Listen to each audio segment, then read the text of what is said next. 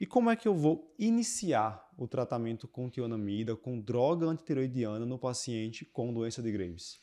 É, assim, tem, tem duas, duas correntes aí na, na história, né? Tem os guidelines que eles recomendam uma dose inicial baseada no T4 livre. A gente sabe que na maioria dos casos de hipertiroidismo por doença de Graves, a gente vai encontrar aquele TSH no limite inferior do laboratório, assim, 000, 001, 00001, que vai ser o limite que o método detecta, né? Então, geralmente o TSH vai estar completamente suprimido e o T4 livre é que vai variar. A gente vai ter paciente que vai estar duas vezes o limite superior à normalidade, vai ter paciente que vai estar três vezes mais do que isso, né?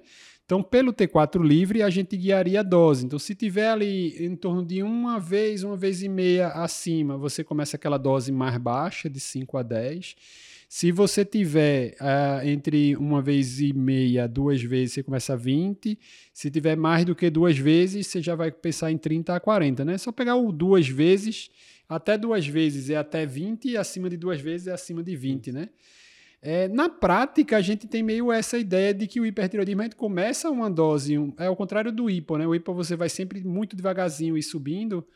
No caso do hiper, você pode começar uma dosezinha um pouquinho mais efetiva e depois ir tirando, né? Então, assim, você pode começar ali. Se você começar 20, não tem medo de errar, é dica prática da história, né? Então, 20 é quase um número chave. A não ser que aquele paciente está muito descompensadão, você vai começar uma dose maior. Como a gente está falando de T4, geralmente o T4 também responde um pouquinho mais rápido, né? Então, assim, se você conseguir fazer uma reavaliação com três semanas, quatro semanas, o T4 já vai estar tá respondendo e aí você já vai poder fazer algum ajuste na dose, né? Não é tão difícil de fazer esse, essa dose inicial. Então, na prática, na prática, acho que 20 miligramas é uma dose bem segura para você usar no dia a dia. Lembrando que é uma dose do metimazol, que é a primeira escolha no hipertireoidismo por Graves exceto na gestação primeiro trimestre ou em pacientes que estão apresentando crise tireotóxica, uhum. onde a primeira escolha seria pelo propiltiuracil. E aí, por que essa diferença? O metimazol tem a vantagem de ser menos hepatotóxico e também tem uma posologia mais cômoda, pode ser utilizado apenas uma vez Tomada ao dia. Tomada única, né? E aí, assim, sobre a proporção de dose, né?